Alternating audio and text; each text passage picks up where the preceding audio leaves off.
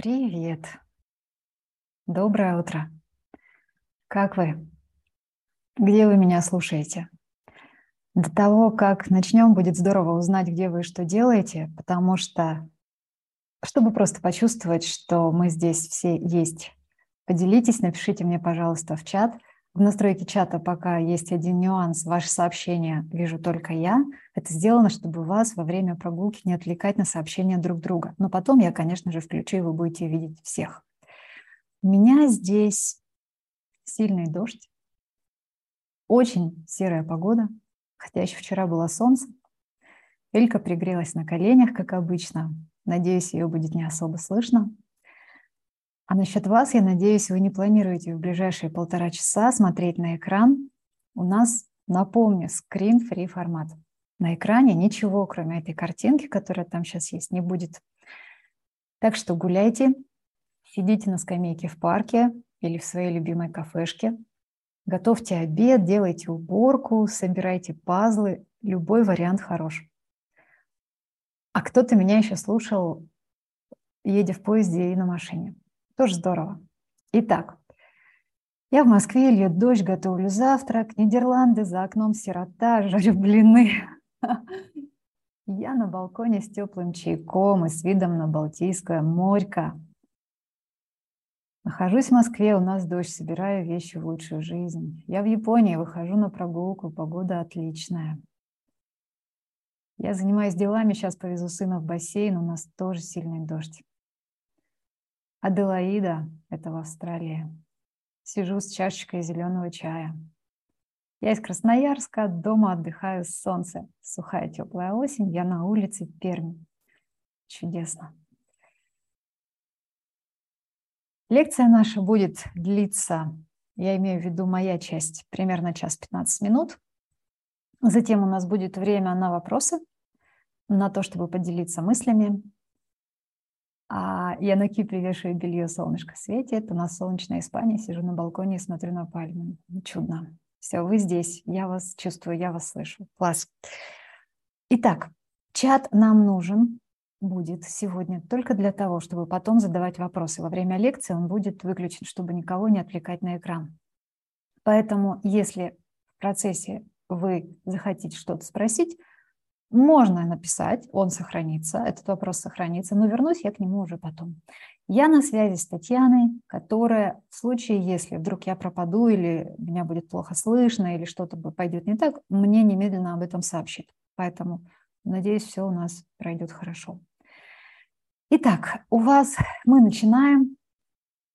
И еще раз, тема сегодняшней встречи – перемены, почему у вас получится – честно говоря, хочется даже добавить, почему у вас получится, несмотря ни на что. Я очень люблю фразу писательницы Рони Кей. Она говорит, что в жизни, когда всегда, когда закрывается одна дверь, открывается другая, но коридоры между ними – это западня. Поэтому первое название этой лекции на уровне замысла было «Коридоры». Потом подумала, что коридоры никто не поймет. Второе название было «Переходы».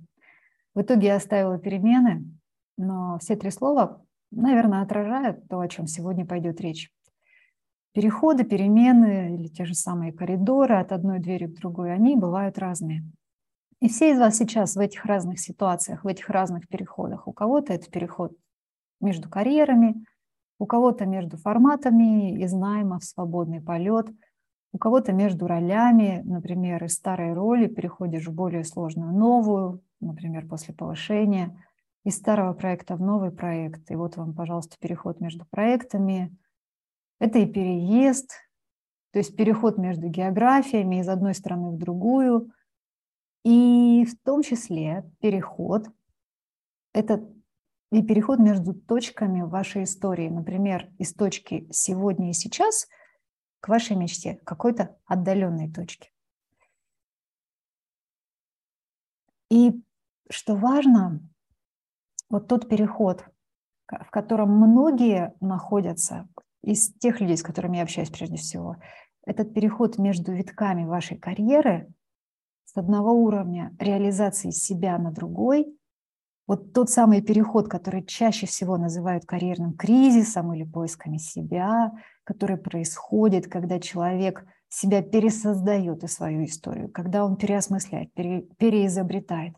Вот это, наверное, самый, самый тот формат и вариант перехода, который все это вместе объединяет. У любого перехода есть особо трудные отрезки. Они есть всегда. Это просто часть часть дизайна. Они есть по дефолту.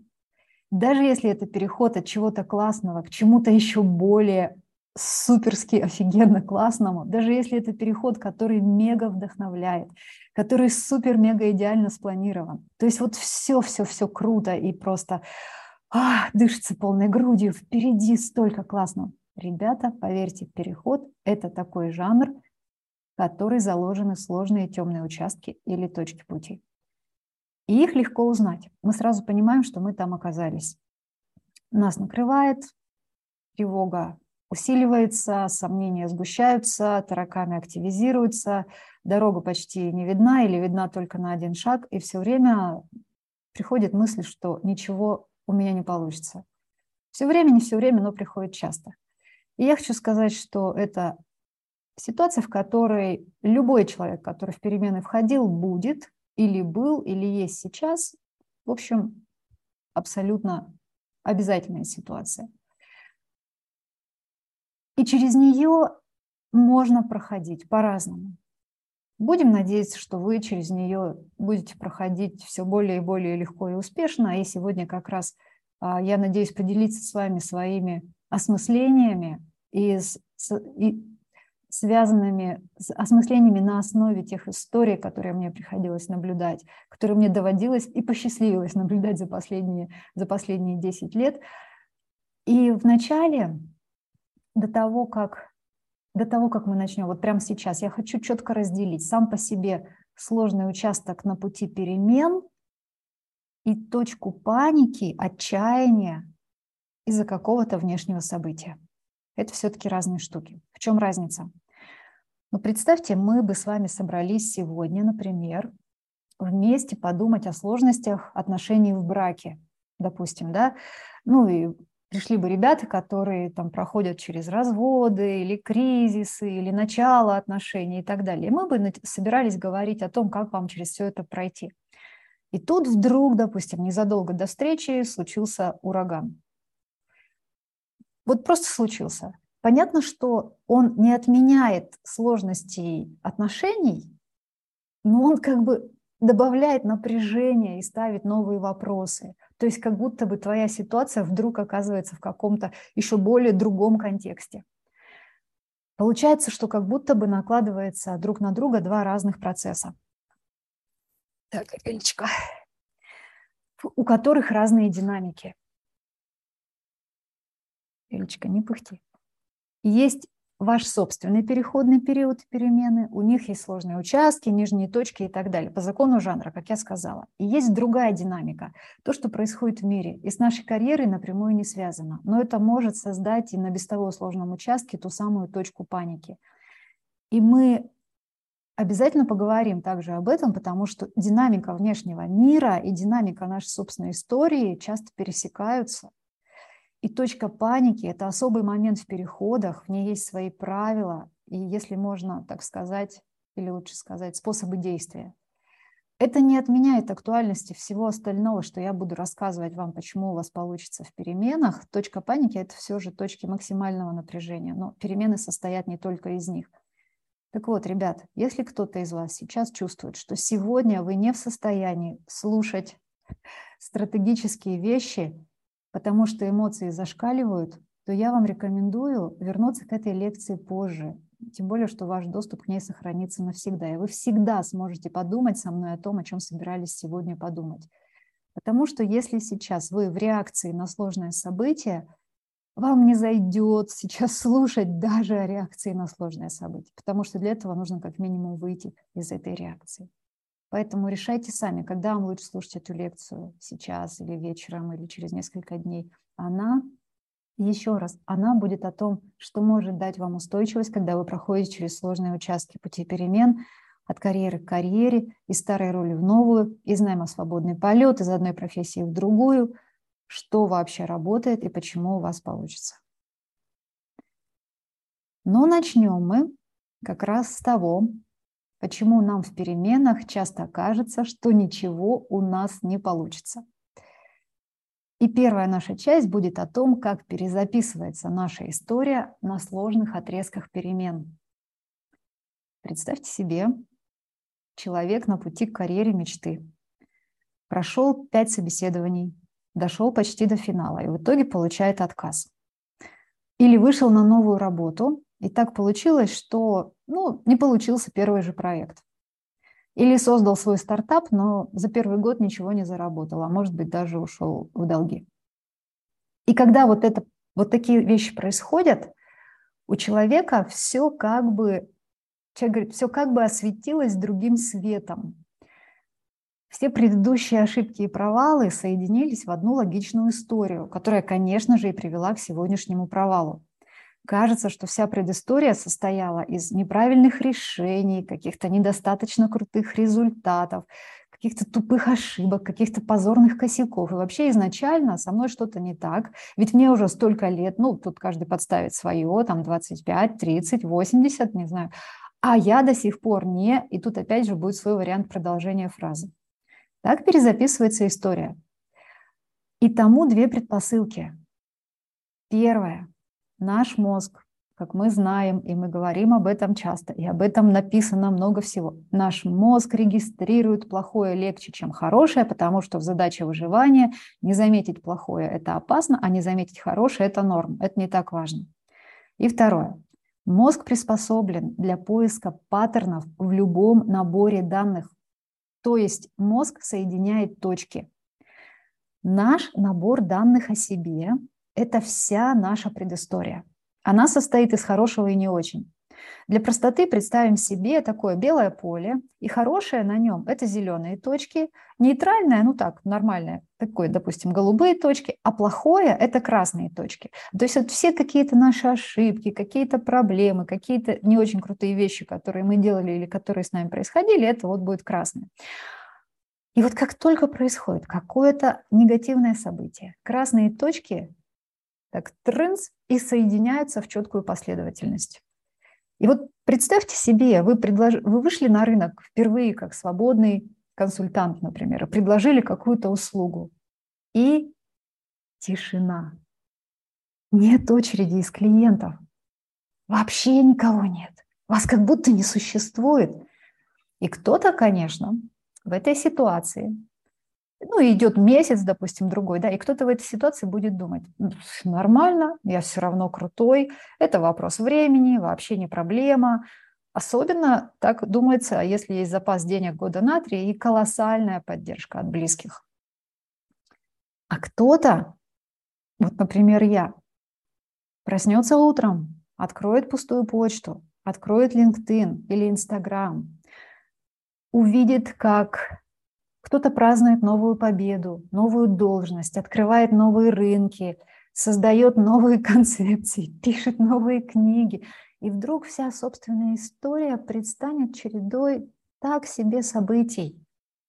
И это нормально так подумать в этой ситуации. Вот это абсолютно нормально. Я объясняю вам эту механику, чтобы вы понимали, как это работает.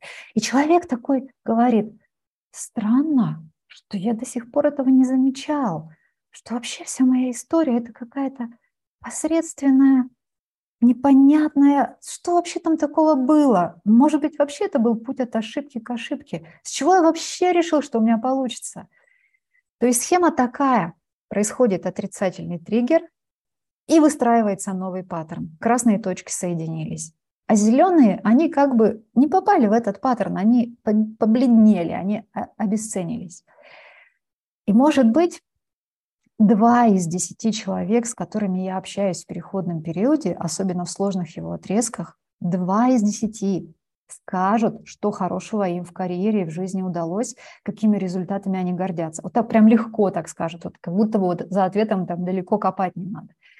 Обычно говорят, ну, ничего такого, ничего выдающегося. И вот, вот почему еще происходит обесценивание как нормальный процесс в переходном периоде, на старте перемен или в процессе перемен, или в каких-то нижних отрезках перемен. Потому что сейчас ярко выступает красное, а зеленое потеряло яркость. В точке дна на сложном отрезке, то, о чем я говорю сейчас, история перезаписывается автоматически. Я подчеркиваю, это неосознанный и нерациональный процесс. Но проблема в том, что результаты этого процесса мы воспринимаем вполне себе рационально. То есть мы принимаем их за объективную правду. И человек говорит, да, я ничего такого из себя не представляю. Вот 25 доказательств. С чего я вообще взял, что у меня получится? Вот 25 доказательств, почему не получилось. И это бы еще, еще ничего, уже, уже этого было бы достаточно. Но есть еще один аспект, который еще ко всему этому присоединяется. Вот как говорит об этом психолог Екатерина Сигитова в книге «Идеальный шторм». Она называет это так. Когда кризис, а, она, она говорит, что когда у человека кризис, у него обнажаются трещины в фундаменте. Небольшая цитата. Что происходит? Происходит возвращение к базовым уязвимостям. У всех людей есть то, что называется трещины в фундаменте. У кого-то детская травма, у кого-то своеобразный семейный опыт, у кого-то с генетикой особая история, кто-то тревожный, а кто-то болеет и так далее. В общем, у всех есть какой-то багаж, с которым мы приходим во взрослую жизнь, у кого рюкзачок, а у кого и целый чемодан. Обычно даже если и есть что-то болезненное или плохое в этом чемодане или рюкзачке, там все более-менее нормально упаковано. Это значит, что мы можем идти по жизни, наш багаж и его содержимое не будут сильно нам мешать. Но кризис приводит к взрыву в рюкзачке или чемодане. Наши базовые сложности и проблемы вылетают оттуда на большой скорости, и мы снова сталкиваемся с ними нос к носу. Конец цитаты. А, я очень сильно это заметила по себе, особенно во время последнего кризиса. И то, что казалось уже переработанным и осмысленным, и решенным, снова начало нахлобучивать, как будто в первый раз. Все комплексы, все тараканы. И я, листая свои дневники несколько летней давности, смотрела и видела, что я как бы, как, как будто я снова нос к носу столкнулась с теми же самыми демонами. Но все же, но все же, при всем при этом, да, вот это происходит, вот, вот, это, вот это процесс, который запускается и который происходит. Почему у вас получится? Все же, почему у вас получится? Я хочу вернуться к теме лекции. И у меня есть первый ответ. Потому что теперь вы знаете, как работает этот трюк нашего мозга и не примите его за чистую монету. И в следующий раз или даже сегодня, когда с отчетливой ясностью и четкостью придет понимание, что ничего не получится, примите это как нормальный процесс соединения точек или поиска паттернов. Мозг просто делает свою работу в сложных обстоятельствах. Он так создан, он так работает. Как говорится, не все, что мы думаем, правда. Вот и в этом случае как раз это будет тоже. Мне написали а, в чат, до того, как идти дальше, я хочу проверить. Я прошу Татьяну мне посигналить а, по нашему каналу связи, а, насколько сейчас все нормально со звуком, потому что мне написали, что я тихо говорю. Я у меня все включено максимально, максимально, максимально. Вот. И я надеюсь, что вам слушать меня комфортно. Да. Я надеюсь, что надо... Я думаю, что вам просто надо, Екатерина, да, мне писала, сделать чуть погромче меня. Меня сделать чуть погромче, где бы я там у вас не звучала. Угу. Спасибо. Все, я вижу ваше подтверждение. Спасибо, Тань. Все, хорошо. Мы идем к следующему разделу мы идем к следующему разделу. То есть первый раздел был, который мы только что сейчас э, обсудили, что у вас получится, потому что вы теперь знаете, как работает трюк мозга, как мозг перезаписывает нашу историю, когда вы в сложных участках ваших переходов, и вы не примете его больше за чистую монету. А следующий раздел будет про то, что у вас получится, потому что вы разрешите себе не знать, что будет дальше. Я хочу снять стигму со слова «не знаю» и избавить вас от чувства вины или неполноценности с этим связанных, если они у вас вдруг есть. И я хочу показать, что слово «знаю», когда это касается карьеры, перехода и других сложных вещей, слово «знаю» — это часто самообман. И в нем гораздо больше проблем, чем в слове «не знаю». Начнем мы с макроконтекста. Давайте просто на секунду поднимемся на какую-нибудь там вертолетную птичью высоту и посмотрим, а мы вообще в какой среде? Наша карьера, наши переходы, наши поиски себя, наш путь к мечте, вот все вот это вот, оно в каком контексте происходит и как этот контекст менялся и где мы вообще сейчас. Первый тип контекста, то есть среды, это упорядоченная простая среда. Кстати, кто-то наверняка сейчас узнал термин из методики Киневин, которую разработал Дэйв Сноуден, в прошлом возглавлявший Институт управления знаниями на базе IBM, а ныне сооснователь Центра Cognitive Edge и консультант по вопросам менеджмента знаний. Па -па -па -па. Короче, эта методика очень а, бизнесовая, она используется для понимания среды, в которой работают бизнесы, но я ее перекладываю на карьеру, потому что с, с небольшой переработкой. Она перекладывается идеально. Среда, что бизнес, что карьера у нас сейчас одинаковая. Итак, упорядоченная среда. Упорядоченная, довольно-таки простая среда – это карьера, это то, где происходила карьера во второй половине 20 века ну и в начале 21 тоже. То есть все стабильно, понятно все, можно описать, составить справочник профессий. Боже мой, эти справочники профессий. Это такое счастье было, правда? Открыл и понял, где ты хочешь быть, полистал, все увидел, все переписано тебе. Работают лучшие рекомендации, работают тесты способностей, ну в смысле, что они могут совместить тебя с профессией. Прекрасное время, большинство правил по построению карьеры растет как раз из этого периода.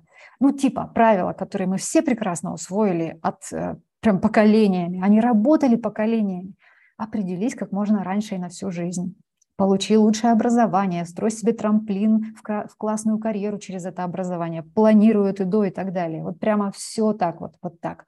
Можно было нарушать эти правила и прокладывать свой путь по-своему, но все равно все было более-менее стабильно. И можно было предсказать, что вот эта профессия будет востребована, а в этой денег не заработаешь, и, и можно было сказать, кем ты будешь через пять лет, э, как минимум. И ответ «я не знаю» звучал просто трендец, как странно. И вот эта вот, вот эта среда, вот эта первая вот эта среда, вот знаете, она как... Вот я, представила себе такую метафору, когда это писала. Вот вы на лодке, мы на лодке, у нас есть карта, мы плывем по реке, река спокойная, берега видно, можно грести, можно использовать моторчик в зависимости от амбиций. Ну как бы вот, вот оно все вот так вот прекрасно и благостно. Второй тип среды – это сложная среда.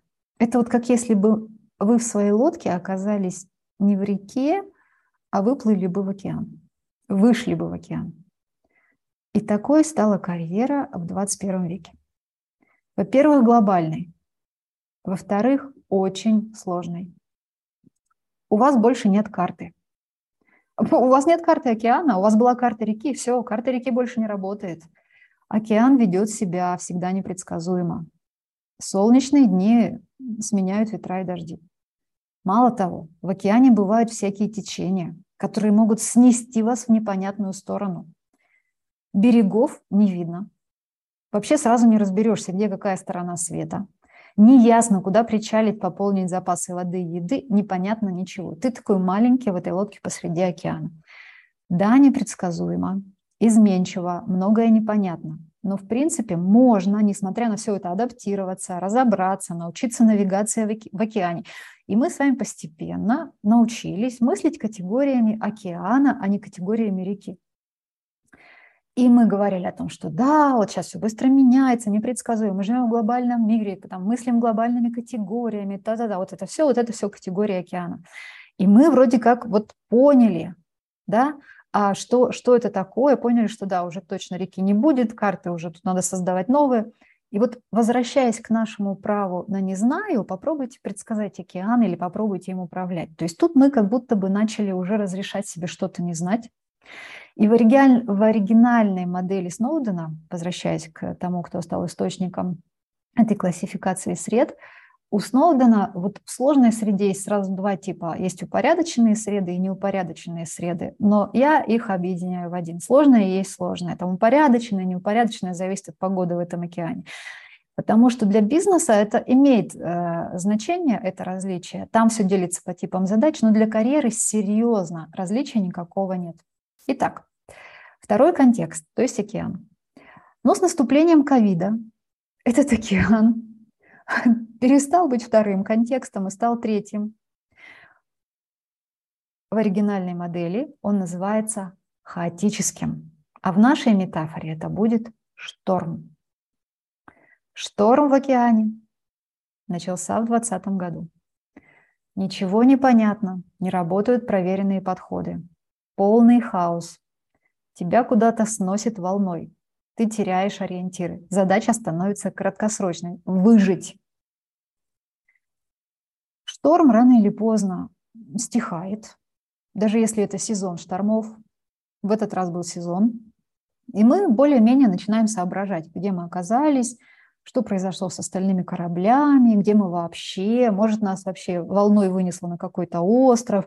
Мы пытаемся понять и вскоре понимаем, как выглядит окружающий мир, какие тут плавают рыбы, и вообще какой ущерб нанесен нашей лодке, там не унесло ли весла за борт и так далее, и так далее. То есть как бы вот шторм может, мы, мы из э, хаоса сможем снова вернуться в, сложность, сложность э, которой мы уже более-менее привыкли. То есть мы точно уже в океане, но в зависимости от состояния, нормальная погода или шторм, мы либо в сложной среде, либо в хаосе. Стихнет шторм, из хаоса мы вернемся в сложность. Но в любом случае мы не, не в той простой реке, той реки больше нет. Теперь о том, где в этом шторме есть точка паники. То есть состояние, э, это, это то состояние, точка паники, когда на нас идет особо пугающая волна. И вот, это вот, вот этот момент, когда вот она идет, и мы замираем в ужасе. И нынешний шторм, который, который сейчас для многих из нас очень актуален, он начался 24 февраля, и вначале многие были в точке паники. Потом мы как бы понемногу пришли в себя, осмотрели вообще там, куда нас снесло, чего, как и так далее, осмотрелись. И хотя шторм не закончился, ну, как будто бы как-то мы поняли, что вот сейчас тут вот так. И вот новая волна несколько дней назад. И многие снова в точке паники. От точки паники есть такие соображения. Первое. Не принимать стратегических карьерных решений. И второе. Решение переводится из категории карьерных в то, как сохраниться. И все. Решений карьерных и не принимать, все решения про то, как сохраниться. Как я говорила в начале, внешний мир нам очень осложнил и без того сложные отрезки на пути перемен, и многие из нас сейчас оказались в этом замесе, уже что-то меняя, что-то пере, куда-то переходя, куда-то переехав. И вот это все сейчас и без этого, без, без того еще наложилось. Я хочу сказать, как ни странно, и вы знаете, что меня в позитиве заподозрить э, практически невозможно. Я хочу сказать все же, почему у вас все получится, несмотря на то, что вы в точке паники, если вы там. Первое. Потому что это уже не первый раз. И перегруппировка с каждым новым разом происходит как будто быстрее. Я это очень сильно замечаю. И те люди, с которыми раньше я общалась после, после начала, после февраля а, общалась, и они говорили, и у них ушли месяцы, месяц на то, чтобы как-то пересобраться и снова начать нормально дышать, мыслить и принимать решения. В этот раз это были несколько часов. То есть это как будто бы вот, вот, это, вот это возвращение из точки паники происходит как будто бы быстрее. Второе. У вас получится выжить, несмотря ни на что, и прийти к своим, пройти через свои перемены, потому что вы не потратите все силы своего ума на то, чтобы здесь, в точке паники, срочно вычислить правильное стратегическое решение. Самое правильное стратегическое решение в точке паники будет, как я говорила, ее пережить и сохранить себя. А по поводу решений люди мечутся, теряя остатки сил, потому что думают, что сейчас нельзя ошибиться. И правильное решение, оно только одно какое-то есть. Его нужно срочно понять. И если ты не понял, то все пропало. Правильно делать то или правильно, а неправильно делать то. Вот есть только такой вариант, а у остальных все будет плохо. Нет, это неправда. Как бы все не прошло, можно будет потом, если вы пройдет через эту ситуацию, вырулить уже в нормальность, уже туда, куда нужно. Любое решение может оказаться правильным, потому что после, где бы вы ни оказались, вы выгребете, куда вам надо. И это не последняя точка паники на нашем пути перемен. Не последняя, потому что мир такой. Продолжая нашу аналогию, это точно не последняя волна в океане, потому что это океан. И когда люди пытаются понять, а что делать, они иногда задают вопрос, как быть вообще, вот кем сейчас лучше вообще, чтобы выжить, чтобы с ума не сойти, кем лучше быть, оптимистом, пессимистом, не знаю, реалистом. То есть какую версию реальности взять за основу? И мой ответ такой. Ровно ту, которая придает вам сил действовать. Кому-то оптимизм придает сил действовать. Человек говорит, все равно, блин, все будет хорошо, я продолжаю. Кому-то пессимизм, человек разозлился, что все идет так, как идет материться. И это прямо ему придает сил. То есть вот такой ответ на то, каким, а, как, во что сейчас верите, как сейчас быть. То, то, та, версия, та версия реальности, которая придает сил действовать, та сейчас самая правильная будет для вас. У всех будет абсолютно разное. Все будут принимать абсолютно разные решения, как это все пройти, и все будут а, по-своему это, это все проходить. Никаких универсальных э, путей не существует. Только время покажет, правильное решение приняли те, кто сделал так, или правильное решение приняли те, кто сделал это. Итак, возвращаясь из точки паники к нашему макроуровню, когда мы смотрим на то, в каком вообще мы сейчас контексте, во всех этих сложных моделях, от сложных к хаотичным, от хаотичных к обратным, обратно к сложным и так далее, по кругу, бесконечно, я хочу сказать, у вас получится, потому что на макроуровне вы эту ситуацию видите и вы ее принимаете. Да, вот такая сейчас хрень происходит, вот в таком мире мы живем. Это то, что с миром в целом. Но что касается карьеры или нашей жизни, да, вот мы сейчас, наша карьера – это океан, там иногда его штормит. Но в нашей-то карьере, в нашей-то лодке, в нашем, на нашем-то пути, может быть, здесь у нас хотя бы больше контроля. Но правда в том, что только, вот в большинстве случаев, давайте я не буду говорить за 100%, нет абсолюта, но в большинстве случаев мы только в ретроспективе можем увидеть, как получилось то, что получилось. Знать, именно знать, получится только про прошлое. Потому что в карьере, как в любой сложной системе с множеством факторов, работает нелинейность. Вы это слово от меня слышали уже добрый миллион раз. А нелинейность нельзя запланировать, ей нельзя управлять. Ее можно только принять и к ней приспособиться.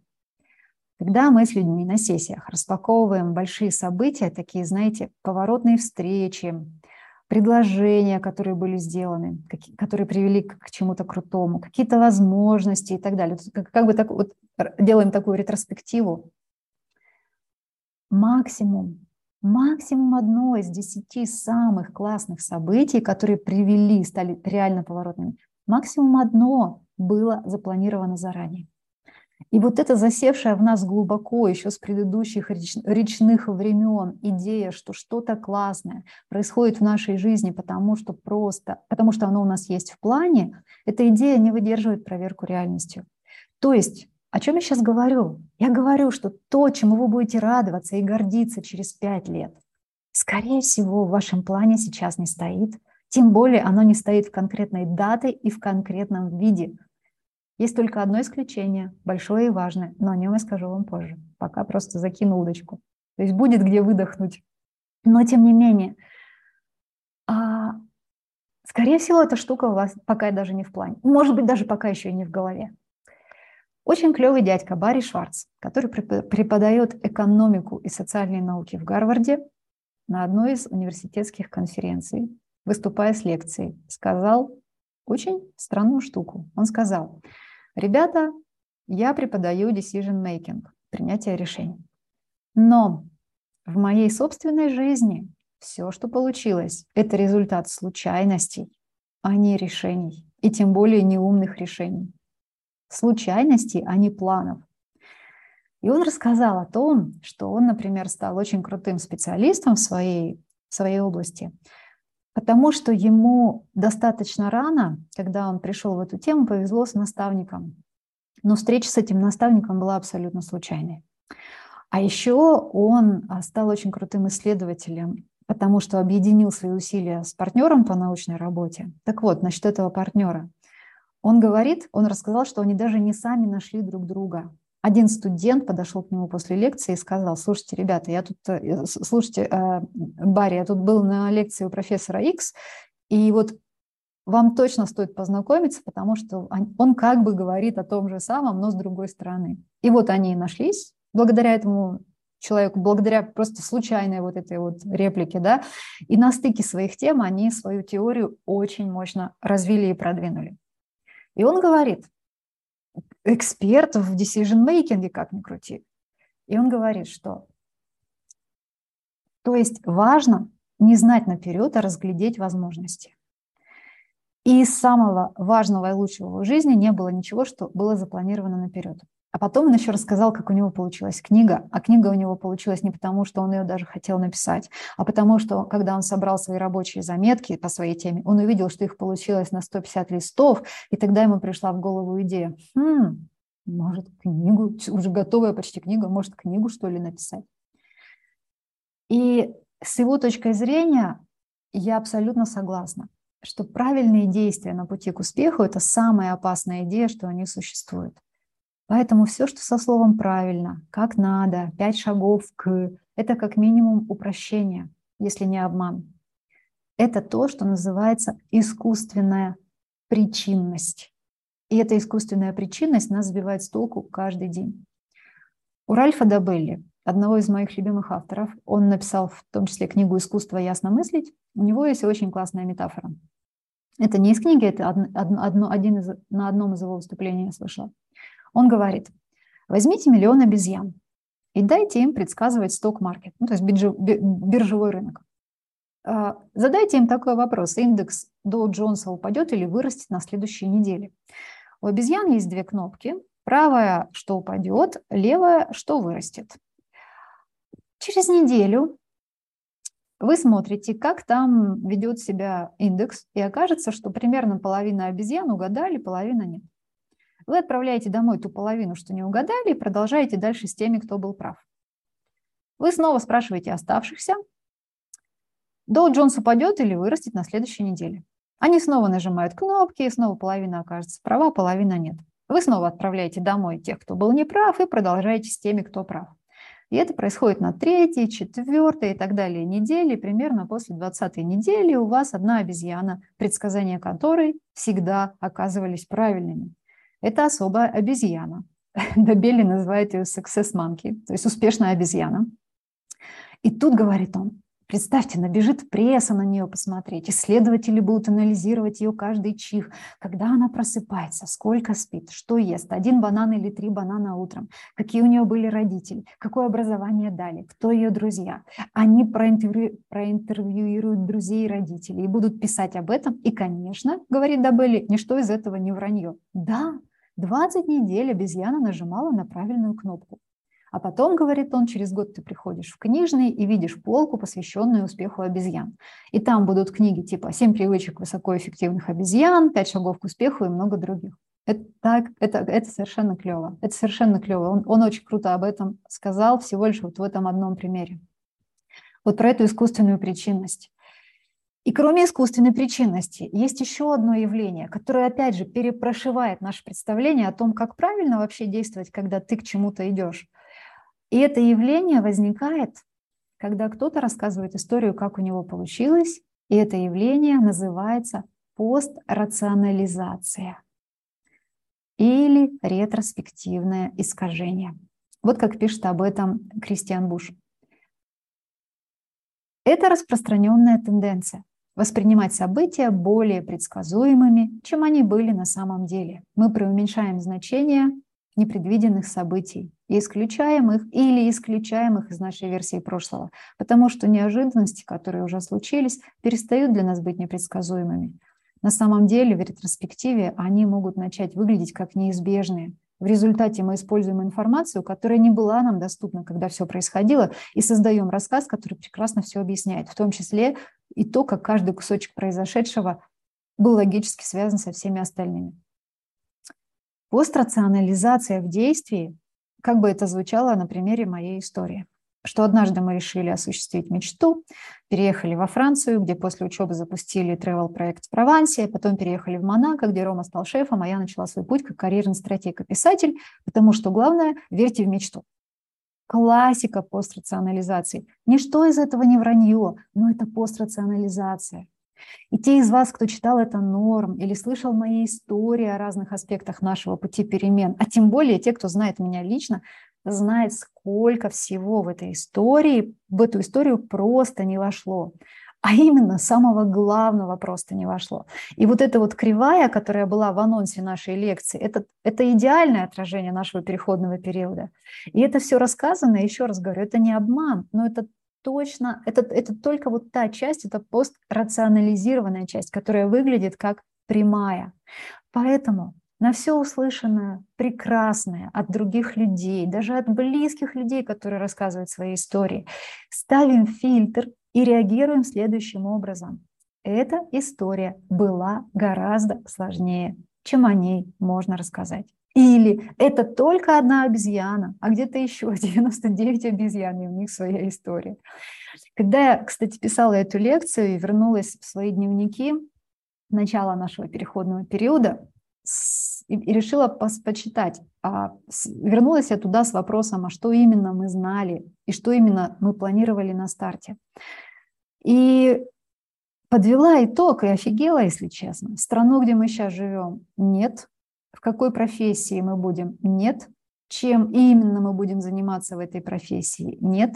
Как мы будем действовать в течение переходного периода? Нет. Ну, вернее, мы думали, что знали, но оказалось, что нет. То есть, по сути, ничего из важного в карьерном переходе, как казалось бы, что, казалось бы, нужно было знать, чтобы все получилось, теперь я четко вижу, что мы не знали. А то, что знали, в кавычках, мы знали ошибочно. Ну, например, я знала, что я буду фотографом, а Рома, что будет шефом в ресторане. Я не фотограф, и он больше не шеф в ресторане. Плюс еще один аргумент «я не знаю».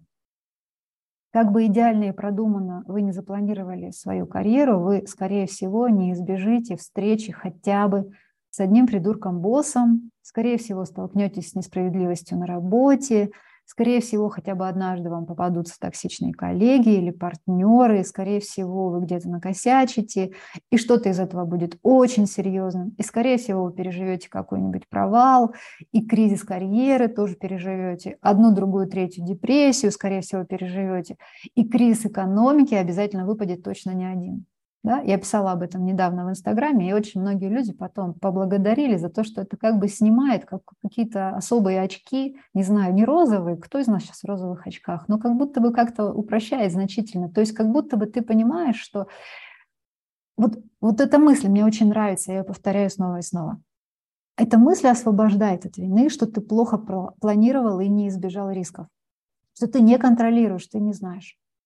То есть мой аргумент – мой ответ на вопрос, почему у вас получится, ответ номер, номер, номер не знаю сколько, номер два, например, или номер три, у вас получится, даже если вы не знаете, и вы с этим будете окей.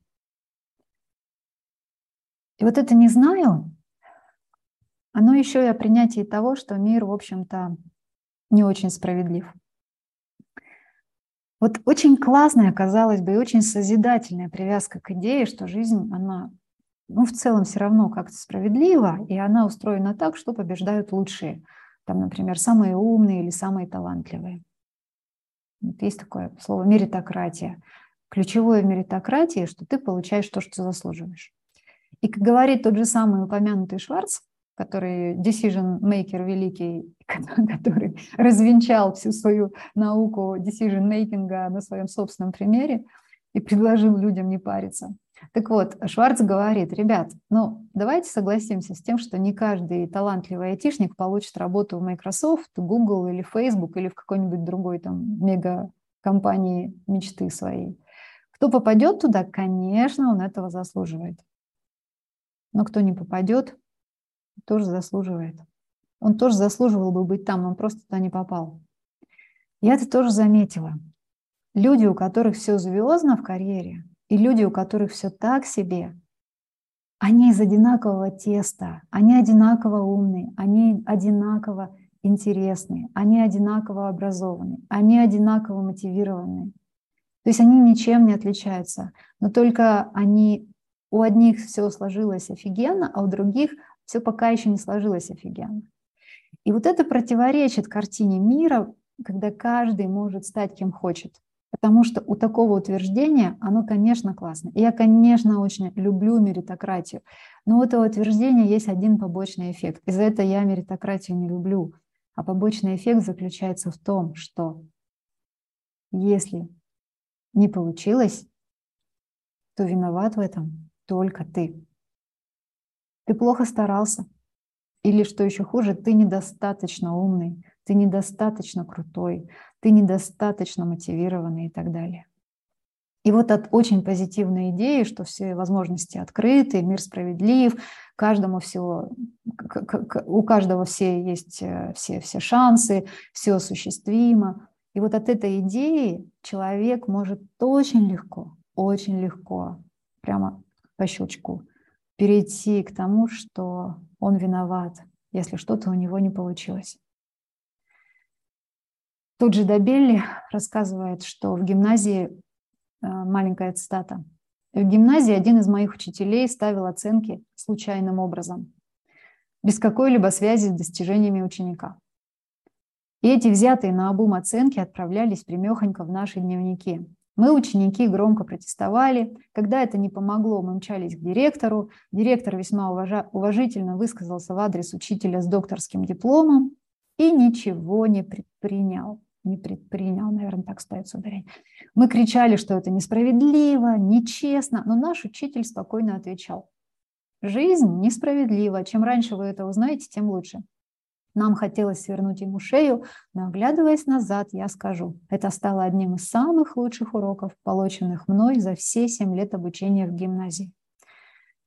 А, я бы очень хотела такого учителя. А еще я знаю про другого гениального учителя, про преподавателя в университете. Он играл со своей аудиторией в пошаговое создание проектов и случайным образом распределял возможности и проблемы в каждом из этих проектов. Ну, то есть, а, там проект делает следующий шаг, он говорит, ваш рынок упал, до свидания. Или проект делает следующий шаг, он говорит, о, вы получаете грант на, ну, не знаю, там, на миллион. То есть, и это все происходило просто случайно. Вот бам, и произошло.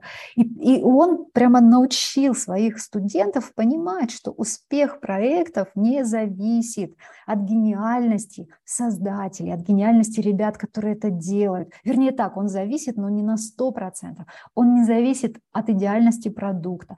Он зависит во многом от серии случайных факторов. Например, ты вышел на рынок, и вскоре рынок упал. И вот когда ты вот это вот понимаешь, когда ты вот принимаешь это, да, когда ты начинаешь принимать, что не все происходит только потому, что ты круто постарался, а иногда происходит только потому, что происходит и влияет на твою жизнь в том числе. Вот так. И еще это приучает к тому, что ты понимаешь, что действовать надо как-то по-другому. То есть не только планировать, но и реагировать. Итак, еще один пункт, почему у вас получится. Потому что вы будете свободны от иллюзии, что вы должны все предвидеть, что вы должны все планировать. И что все в ваших руках. Вы примете нелинейность. И вопросы из разряда, что конкретно ты будешь делать через пять лет, или как конкретно ты будешь идти к своей мечте или к своей цели. И вот эти вопросы вы будете принимать, воспринимать примерно в той же логике и точности, как предсказать, какой фильм будет самым кассовым в 2028 году, да? или какая погода будет в Праге, например, там, 24 сентября 2028 года.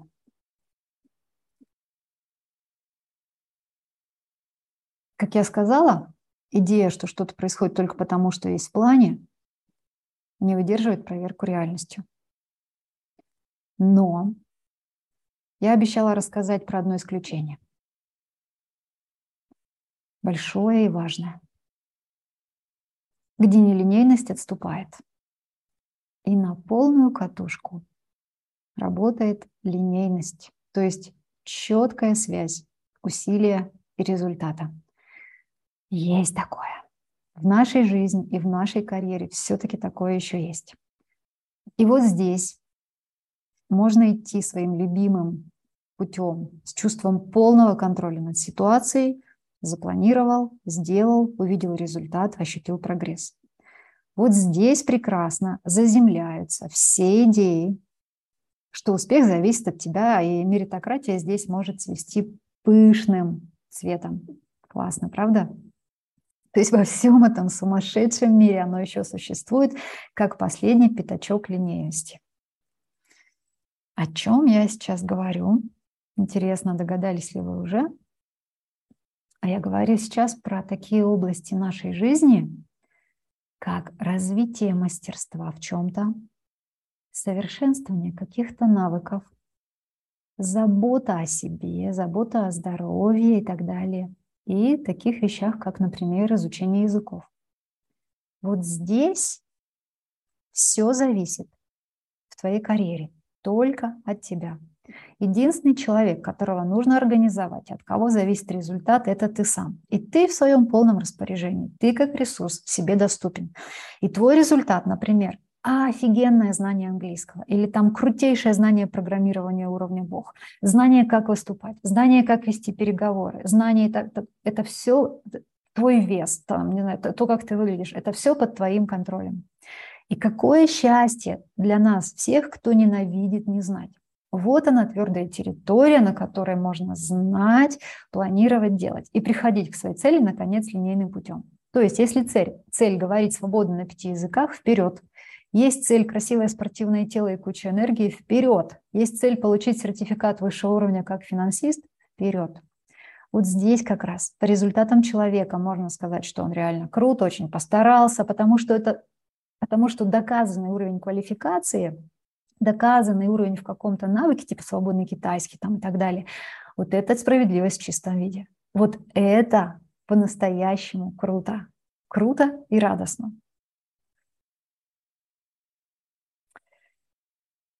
Радостно-радостно, но не только. Это приводит нас к одному очень важному моменту. Это важное будет про цели и системы. Сейчас я все это вместе свяжу, и вы увидите, что я имею в виду. Слово Скотту Адамсу, предпринимателю, художнику, офигенно творческому чуваку, который написал чудесную книгу о том, как он провалил почти все в своей жизни, но все равно в итоге все вышло круто. Вернее, не в жизни, а в карьере, но все равно в итоге все вышло круто. Адамс говорит про цели и систему. Цель – это специфическая задача, которую вы в будущем решите или нет. А система – это что-то, что вы делаете на постоянной основе, что повышает шанс, что все получится в долгосрочной перспективе. Модель системы против целей может быть применена к большинству человеческих устремлений. В мире диет сбросить 20 килограммов может стать целью, а правильное питание каждый день – это система. В царстве физических упражнений пробежать марафон за 4 часа – цель, а ежедневная пробежка – это система. В бизнесе заработать миллион долларов – это цель, а работать над продуктом, стать предпринимателем, быть серийным предпринимателем – это система. То есть система, ребята, и это важный аспект, это подготовка базы для целей, в том числе для самых амбициозных. Цели не под нашим контролем. Там очень много переменных, там очень много случайностей. И вообще мир несправедлив, это мы сейчас все обсуждали. Там всякие обстоятельства вмешиваются. А системы, или, как я говорю, базы, это как раз под нашим контролем. Системы классно пилятся на задачи и цели, они на, на планы и задачи, они понятны, и они придают устойчивости карьере в целом. Сейчас расскажу все на примере. Смотрите, есть, допустим, два парня, Денис и Коля. Они дизайнеры. Они ориентируются на цель стать мега крутыми дизайнерами офисов, которым очередь из классных клиентов. Ну, так примерно можно описать их долгосрочную цель. Денис горит этой целью. Он ищет классные проекты, классных клиентов, чтобы составить свое портфолио. Коля тоже горит этой целью и тоже ищет. Ну, пока особой разницы нет. Потом, бабам, наступает кризис на рынке. И оба, и Денис, и Коля, остаются без заказов на полгода. Теперь смотрите. Денис ищет заказы, дает рекламу, ищет клиентов, читает классные книги, как пережить сложные времена. Очень много усилий предпринимает, чтобы двигаться к своей цели. Коля тоже. Он тоже ищет, тоже ждет. Но попутно каждый день инвестирует какое-то время в свой апгрейд. И через полгода вот этого вот безвремени он освоил еще одну продвинутую программу какую-то и хорошо подтянул свой английский, потому что решил, что это, в принципе, тоже очень важно для возможностей. То есть у них у обоих была одна и та же цель, но если первый был ориентирован только на действия по направлению к цели, только на действия, которые к этой цели могут как бы привести, то второй был ориентирован еще и на систему. И у обоих было полгода перерыва, но смотрите, с каким разным багажом они вышли из этого отрезка времени. Вот вам иллюстрация про цель и про систему. Создавать систему, зачем я вам об этом говорю, почему это важно? Создавать систему – это создавать базу для классных возможностей. Смешное правило, вот, вот это вот, которое очень распространенное, в котором просто гигантское количество смысла. Вот это вот. В любой непонятной ситуации учи английский. Оно про то, что в любой непонятной ситуации работай на систему. Еще это я называю стратегия профессиональной ценности. Или систему не пропьешь, типа мастерство не пропьешь. Оба наших дизайнера классные ребята, и оба ждут классных возможностей. Но только один из них системно работает на свою профессиональную ценность. И вот, второй, вот, этот, вот, вот этот вот Коля, который еще чему-то параллельно учится, прокачивается, вот, вот, вот он как бы добавляет ценности в, свою, в свои знания, в свой багаж профессиональный, в свой капитал. Он к большему количеству, на его базу, на его систему большее количество шансов имеет вероятность приземлиться. И поэтому пришло время еще для одного пункта в лист, почему у вас получится, потому что вы будете работать не только на цель, но и на систему. Система с психологической и стратегической точки зрения дает ощущение устойчивости, вот такой моральной устойчивости, потому что целями владеют обстоятельства или удача, а системой мы сами. И что классно, вот самое классное для нас с вами, кто в переходном периоде, кто в сложном отрезке переходном периоде, кто под, у кого под большим вопросом вообще цель это будет ли достигнута когда-то, а может быть даже а может быть даже и непонятно, к чему я иду. Так вот, система работает даже в ситуации, когда я не точно знаю, чем именно я буду заниматься. То есть, если вы не знаете специфический предмет или профессию и так далее, будущую свою, вы сейчас, допустим, просто в поиске себя, поверьте, вы все равно знаете достаточно, чтобы создать офигенную систему офигенную базу для будущих возможностей. То есть система работает даже без цели. Пример. Человек не знает, в какую нишу или профессию приземлиться. Человек ищет себя, человек пробует, пока еще перебирает варианты.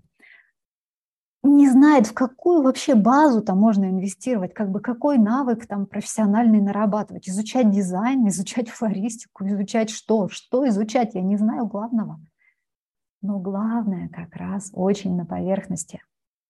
И его можно выяснить всего лишь одним вопросом. Всего лишь одним. И я вам его сейчас задам. Вопрос такой. Независимо от того, кто вы по профессии, что вам важно, чтобы было в вашей карьере или работе, к чему вам важно прийти.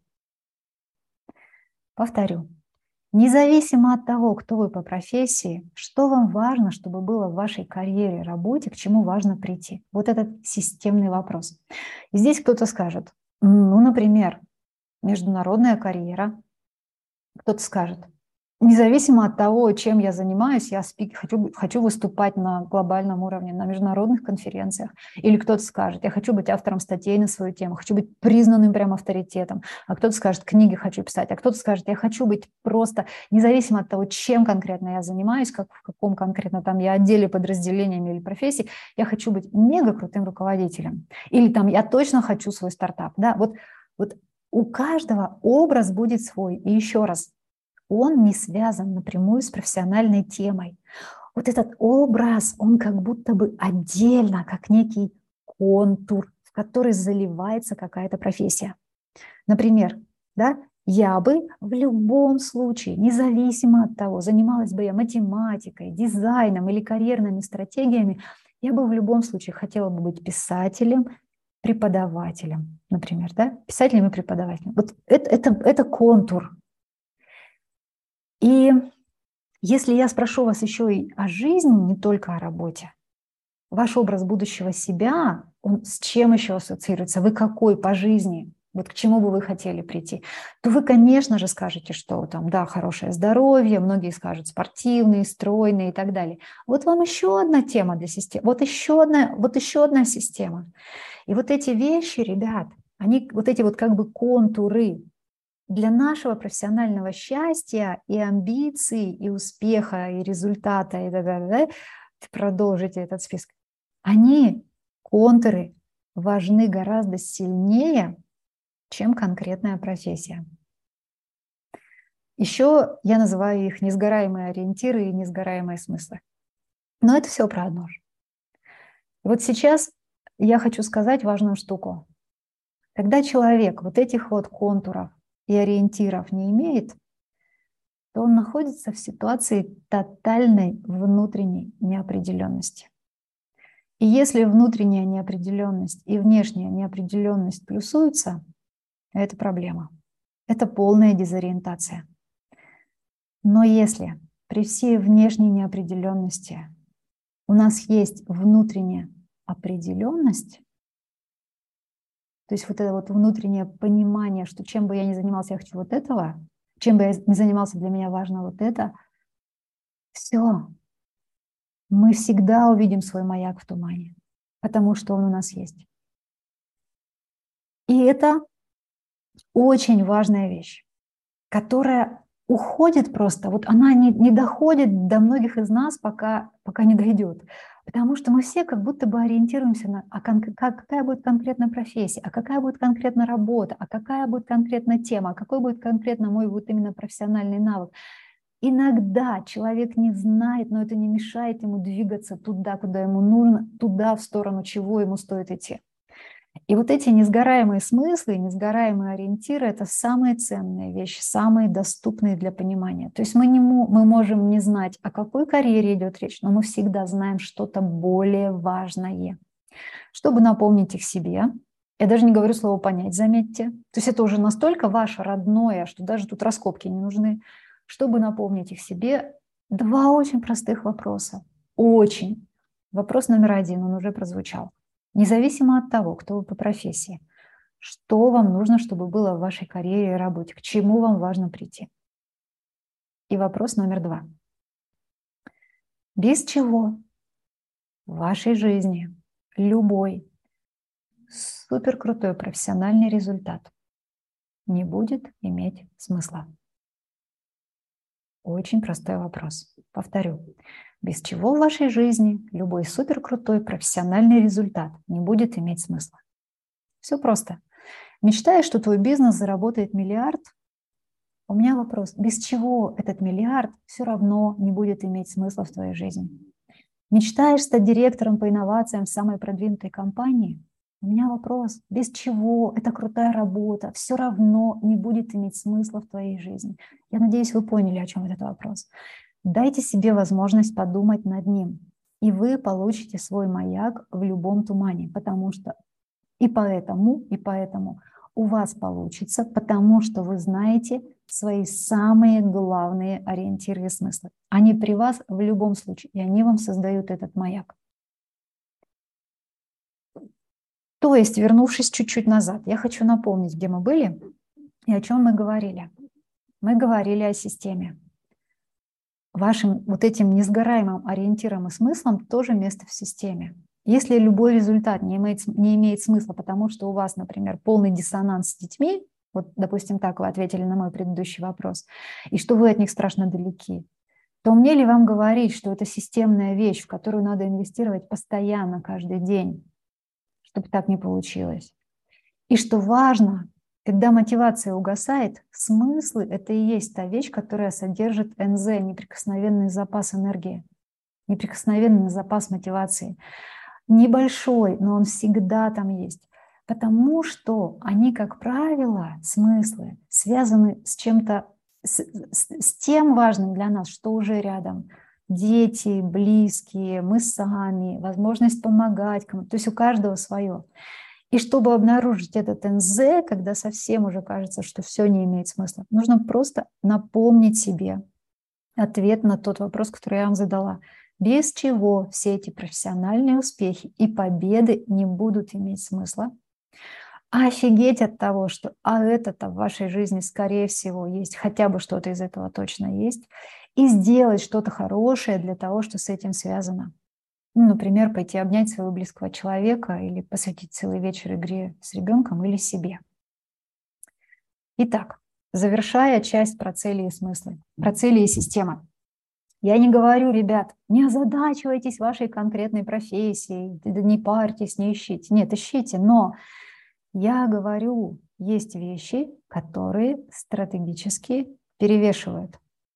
И что из этого следует? А то, что это все материал для системы. И даже если вы на сложном отрезке своего пути, когда про цель вообще мало что понятно, у вас все равно есть с чем работать, и это создаст вам долгосрочные преимущества. Это создаст базу для классных возможностей, базу для счастливых случайностей, базу для того, чтобы с нее можно было прямо очень круто стартануть, когда обстоятельства сложатся как надо. Что интересно, вчера один замечательный человек прислал мне статью очень в тему, и статья про Amazon, и про карьеру в том числе. И вот там была одна классная штука, которая мне понравилась. Безос, человек Амазона, которого мы все знаем, вот то же самое, о чем говорю я, он называет это правильные механизмы. И он говорит, что если в вашем бизнесе работают правильные механизмы, ну, то есть если вы каждый день а, делаете какие-то правильные вещи, то результат типа прибыли, там, лидерства на рынке и так далее, это уже просто следствие. И это вот прямо вот то же самое про цели и про системы. Он тоже делает ставку на систему, и он достигает офигенной цели. Суммирую эту часть. Почему у вас получится? Потому что вы будете создавать базу для классных возможностей и не потеряете себя в период безвремени и страданий, даже если хотя бы одна штука будет встроена в системную работу. Но там всегда будет больше, чем одна. А теперь от упорядоченного и логичного последней части нашей лекции я хочу перейти к разделу, в котором все будет противоречить логике и здравому смыслу. Я надеюсь, я достаточно уже напротиворечила здравому смыслу до, но тут прям совсем разгуляюсь. И начну я с истории из книги Кристиана Буша. История Вакаса Баджи, ныне консультанта по продажам в Mercedes-Benz в Канаде. Коренной канадец, он переехал в Великобританию вместе с женой, которая училась там на юриста. Затем они вернулись в Торонто, где Вакас устроился продавцом на время, пока не подыщет что-нибудь в своей сфере. В Британии он работал консультантом по подбору технического персонала в Jaguar Land Rover. Он несколько раз проходил первый этап собеседований в полудюжине компаний, но ему всегда отказывали в последний момент. Прямо узнаю ситуацию сложного периода в переходах, узнаю. Так вот, дальше. Друзья спрашивали, зачем он так усердно работает. Ведь это всего лишь продажи. Но Вакас отвечал, что нужно делать хорошо все, за что берешься. Однажды с присущим ему профессионализмом и энтузиазмом он помог покупателю, и тот, впечатлившись, расспросил Вакаса о его жизни и работе. Вакас упомянул, что работает здесь временно, пока не устроится в отдел продаж автомобилей класса люкс. Покупатель, как оказалось, был генеральным директором дилерского центра Mercedes-Benz, и он пригласил Вакаса пройти собеседование. Впоследствии он стал первым консультантом по продажам, которого дилерский центр нанял без опыта, и для него даже разработали специальную программу обучения. Ну, короче, история такая характерная достаточно. И вот она о чем? Делать, она, она как бы такая, окей, делать, то, то есть чувак работает в, какой-то, ну, в каком-то непонятном салоне, это явно не работа его мечты, это явно переходный период, который надо просто пережить, и делать свою работу так круто, что-то там так вот, когда можно просто пережить, э, это как-то странно. Ну, это как-то странно, правда. Что так вкладываться-то в эту работу? Это странно. Но в этом странном есть огромный смысл. Я хочу о нем поговорить. Потому что в самых непонятных и сложных участках переходов стоит делать странное, чтобы остановить нисходящую спираль и вернуться в себя. И вот такое странное, как вот в истории этого парня, это не единственное странное, которое может быть, я вам расскажу про другое. Так вот, это странное, оно разбивает представление о себе, как о том, что ты сбитый летчик или человек, попавший на обочину истории и так далее. И оно разбивает эти представления именно через действие – Сбитый летчик не работает круто на временной работе. Сбитый летчик не идет на пробежку или на прогулку. Сбитый летчик не учит английский, не учит французский, не знаю, там не учит китайский. Сбитый летчик, он просто лежит на обочине своей истории. Он ничего такого не делает. Когда у тебя все плохо, странно как-то что-то планировать чему-то учиться и вообще как бы делать вид, что у тебя все хорошо делать вид, что у тебя хорошо, это странно. И мы можем сто раз сказать себе, что я не он, я не сбитый летчик, я справлюсь, и у меня все получится, но наш мозг воспринимает именно действия. И в переходах, особенно на сложных отрезках, ты пересоздаешь представление о себе, пересобираешь свой образ, делая что-то такое, что в плачевной ситуации выглядит нелогично, ну, типа чересчур позитивно. Типа как будто ты знаешь, что все будет хорошо, хотя к этому нет особо данных. И это можно делать в любой момент, когда ты решаешь вернуться в себя, даже если ты до этого неделю пил или смотрел все 10 сезонов «Игры престолов», не вставая с дивана, сколько бы их там ни было. Я не в курсе, кстати. То есть вернемся к нашему списку, почему у вас получится. Потому что вы делаете странные для вашей ситуации вещи. Вы развиваетесь, хотя непонятно, пригодится ли кому-то это развитие. Вы а, инвестируете в себя, хотя непонятно, что будет дальше. И вот эти странные вещи обладают колоссально глубоким смыслом, более глубоким смыслом, чем кажется, иногда очень конкретным смыслом. И вот в случае с этим парнем из салона сработала еще одна важная штука, которая возвращает энергию человеку и позволяет не сваливаться дальше по нисходящей спирали, а позволяет выпрыгнуть из нее, остановить эту спираль, в конце концов. Эта штука – это ощущение компетентности. То есть ощущение хорошо сделанного чего-то, даже маленького. Это возвращает энергию, когда она особо важна и про вот эту вещь, как работает, как, а, как мега круто возвращает энергию, ощущение компетентности, оно, я писала об этом в это норм, и я сейчас вам быстренько прочитаю маленький кусочек из этого. В психологии, писала я, даже существует такая техника терапии, которая называется образы мастерства. Консультируя человека поведение которого подходит под описание выученной беспомощности, вылившейся в тоску или депрессию, я начинаю с поисков какого-то дела, это я цитирую психолога Арнольда Лазаруса, я начинаю с поисков какого-то дела, которое он умеет делать хорошо, будь то вышивание, рисование фигур, расстановка мебели в помещении, починка кранов, мытье машин, та-та-та-та-та. Я предлагаю человеку расслабиться, затем прошу его представить, что он делает то, в чем он мастер, мы представляем сцену в живых подробностях и вместе с чувством владения мастерством, сопровождающим хорошо сделанное дело. То есть вот эта штука, терапия компетентностью, это источник энергии очень хорошего качества. И вот в точке, когда все сложно, сложно, сложно, подключить терапию компетентность, ну, в конечно. И это очень легко, и это очень быстрый а, способ себя поддержать и еще раз выпрыгнуть из этой спирали. То есть если, конечно, если есть работа, даже вот такая временная, непонятно какая, любая, любая, да, работа какая-то, какая-то на переходный период, то там огромное поле для этого, даже если работа временная. Если нет работы, то хотя бы одно дело в день с полным включением, что мы умеем, даже если это помыть окна. А если вы чему-то учитесь, да, то вот тут как раз вот просто простор для этого. Вы учитесь, вы что-то хорошо, вы, вы, вы получаете там какие-то классные оценки, сделали какой-то классный учебный проект, празднуете какую-то маленькую победу, не знаю, сделали учебное задание. Вот оно, вот это, вот, вот это вот все, все, все вот туда. Терапия компетентности. И кроме терапии компетентности, еще поможет выпрыгнуть из спирали еще одна важная вещь. И в теории базовых психологических потребностей это называется потребность в самодетерминации. Что это такое? Простыми словами, это потребность вернуть себе выбор, потребность делать выбор, умными, э, цитирую а, ученых, потребность самодетерминации представляет собой стремление чувствовать себя инициатором собственных действий, самостоятельно контролировать свое поведение. Когда человек считает себя инициатором всего того, что он делает, продолжая ее цитату, и свои действия он воспринимает как предпринятые по собственной воле, это повышает уровень внутренней мотивации.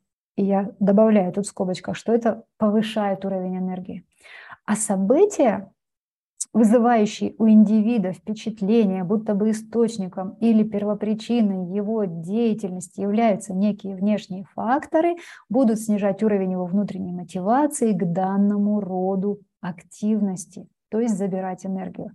И там они дальше пишут про то, что фрустрация накапливается и так далее. Но мы вернемся в наш, в, наш, в наш контекст. То есть, возвращаясь э, в наш с вами сложный отрезок пути, человек говорит, у меня все пошло не так, я не хочу быть, где я сейчас, мне мои планы, может быть, даже пошли прахом, потому что вмешались внешние обстоятельства, и мне нужно выживать, и мне придется искать работу, самую тупую работу, чтобы выжить. И вот тут многие считают, что выбора у них нет. Они как бы действуют так, как обстоятельства складываются. И они так покорно бредут, и я тоже хорошо, прекрасно помню эти моменты. И, и ощущение, что ты реально предаешь свою мечту, что ты откатываешься назад, что ты делаешь этот откат назад, ну, тебя откатило назад. Там, да, ты хотел вот это, а нифига у тебя не получилось, ты сейчас как-то вот выкарабкиваешься. И это опять же вариант про, сбитый, про сбитого летчика. Да? И вот вернуть себе выбор, вернуть себе выбор, что это такое? Это значит перестать быть жертвой и вернуться в точку принятия решения. То есть вернуться в ту точку выбора, потому что вы ее, скорее всего, проскочили, а выбор вы не сделали, но стали действовать а, так, как требовали обстоятельства. А вот нужно перевыбрать, нужно сесть и сделать этот чертов выбор, когда вы решаете сами, почему сейчас вы выбираете сделать так, пойти на эту временную работу, хотя больше всего хочется идти к мечте. Я хочу открыть свое ателье, говорит человек, но я уже полгода, и я уже полгода работаю над этим, но у меня кончились деньги, мне придется вернуться в найм. Это трагедия. И я видела много таких трагедий. Когда человеку кажется, что он предает мечту, что включает режим выживания, что вообще теперь уже точно ничего не получится. Но нет, на самом деле нет. Нужно просто устроить себе выбор. Ты садишься сам с собой и делаешь этот выбор. Ты говоришь, так, сейчас вот так, объективно, вот так сейчас мне нужно сделать. Мне нужно вернуться в найм, мне нужно сделать это, потому что, потому-то, потому-то, вот аргументы. И как бы вот она в чем сделка, вот на какие сроки эта сделка будет работать. А дальше я снова сажусь и смотрю на ситуацию и решаю, продолжаю эту сделку дальше, либо делаю что-то другое. Вот это я называю вернуть себе выбор. И простите, кто уже слышал то, что я сейчас собираюсь сказать, но я снова хочу сказать про свою метафору, которую я придумала, когда меня спросили, что сейчас я должен отложить мечту и выживать, как вообще вот жить-то со всем этим. И мне тогда очень четко такое пришло, пришел образ, что ты мечтал выращивать кар- розы, но сейчас тебе придется выращивать картошку, выращивай картошку, сейчас это правильный выбор. Но рядом посади хотя бы три куста роз и занимайся ими тоже. И твоя мечта не будет отложена. И мой следующий аргумент, почему у вас получится. У вас получится потому, что вы вернули себе выбор. И даже если вы выбрали сделать шаг назад, вы все равно нашли способ посадить свой куст роз. И это, смотрите, опять пространное. Опять пространное. Какой куст роз нафиг? Надо картошку садить. Какой куст роз? Но я хочу еще раз подчеркнуть, что странное – это про то, как вернуть в свою историю себя и свою энергию. Ее нельзя вернуть каким-то линейным путем, делая то, что требует обстоятельства. Нужно выпиливаться из обстоятельств и делать то, что обстоятельства не предполагают. И это работает на всех уровнях, на ментальном, на эмоциональном, наверное, на экзистенциальном тоже. И вот что интересно, вот а, когда человек возвращает себе тем или иным способом во время сложного участка своих, своих перемен, возвращается в себя и возвращается в свою энергию, я просто хочу напомнить, вы знаете это, но правда, люди реагируют на нашу энергию. А люди это, это все. Это и те, к кому мы идем на собеседование, те, кому мы продаем наши услуги, те, с кем мы обсуждаем партнерство, те, те, с кем мы работаем. То есть люди, и они все реагируют на нашу энергию. И то, каким мы предстаем сбитым летчиком или собой во всей красе, предельно важно. Вот, кстати, почему опытные люди говорят, что не стоит заниматься нетворкингом или презентовать себя, когда вы в спаде или очень на низком заряде, или когда вы в острой необходимости что-то продать. People smell needs. Люди чувствуют нужду. Не, не нужду, а чувствуют необходимость что-то. Что, что вам от них что-то нужно, так можно это перевести, наверное. People smell needs. Мне очень нравится эта фраза. То есть энергия, получается, это тоже системная штука. Она тоже какая-то база, на которой приземляются возможности. Итак, мы подошли к важному заключению который объединит все вышесказанное сегодня. И это ваша формула устойчивости на сложных участках пути перемен. Эта формула, она очень простая.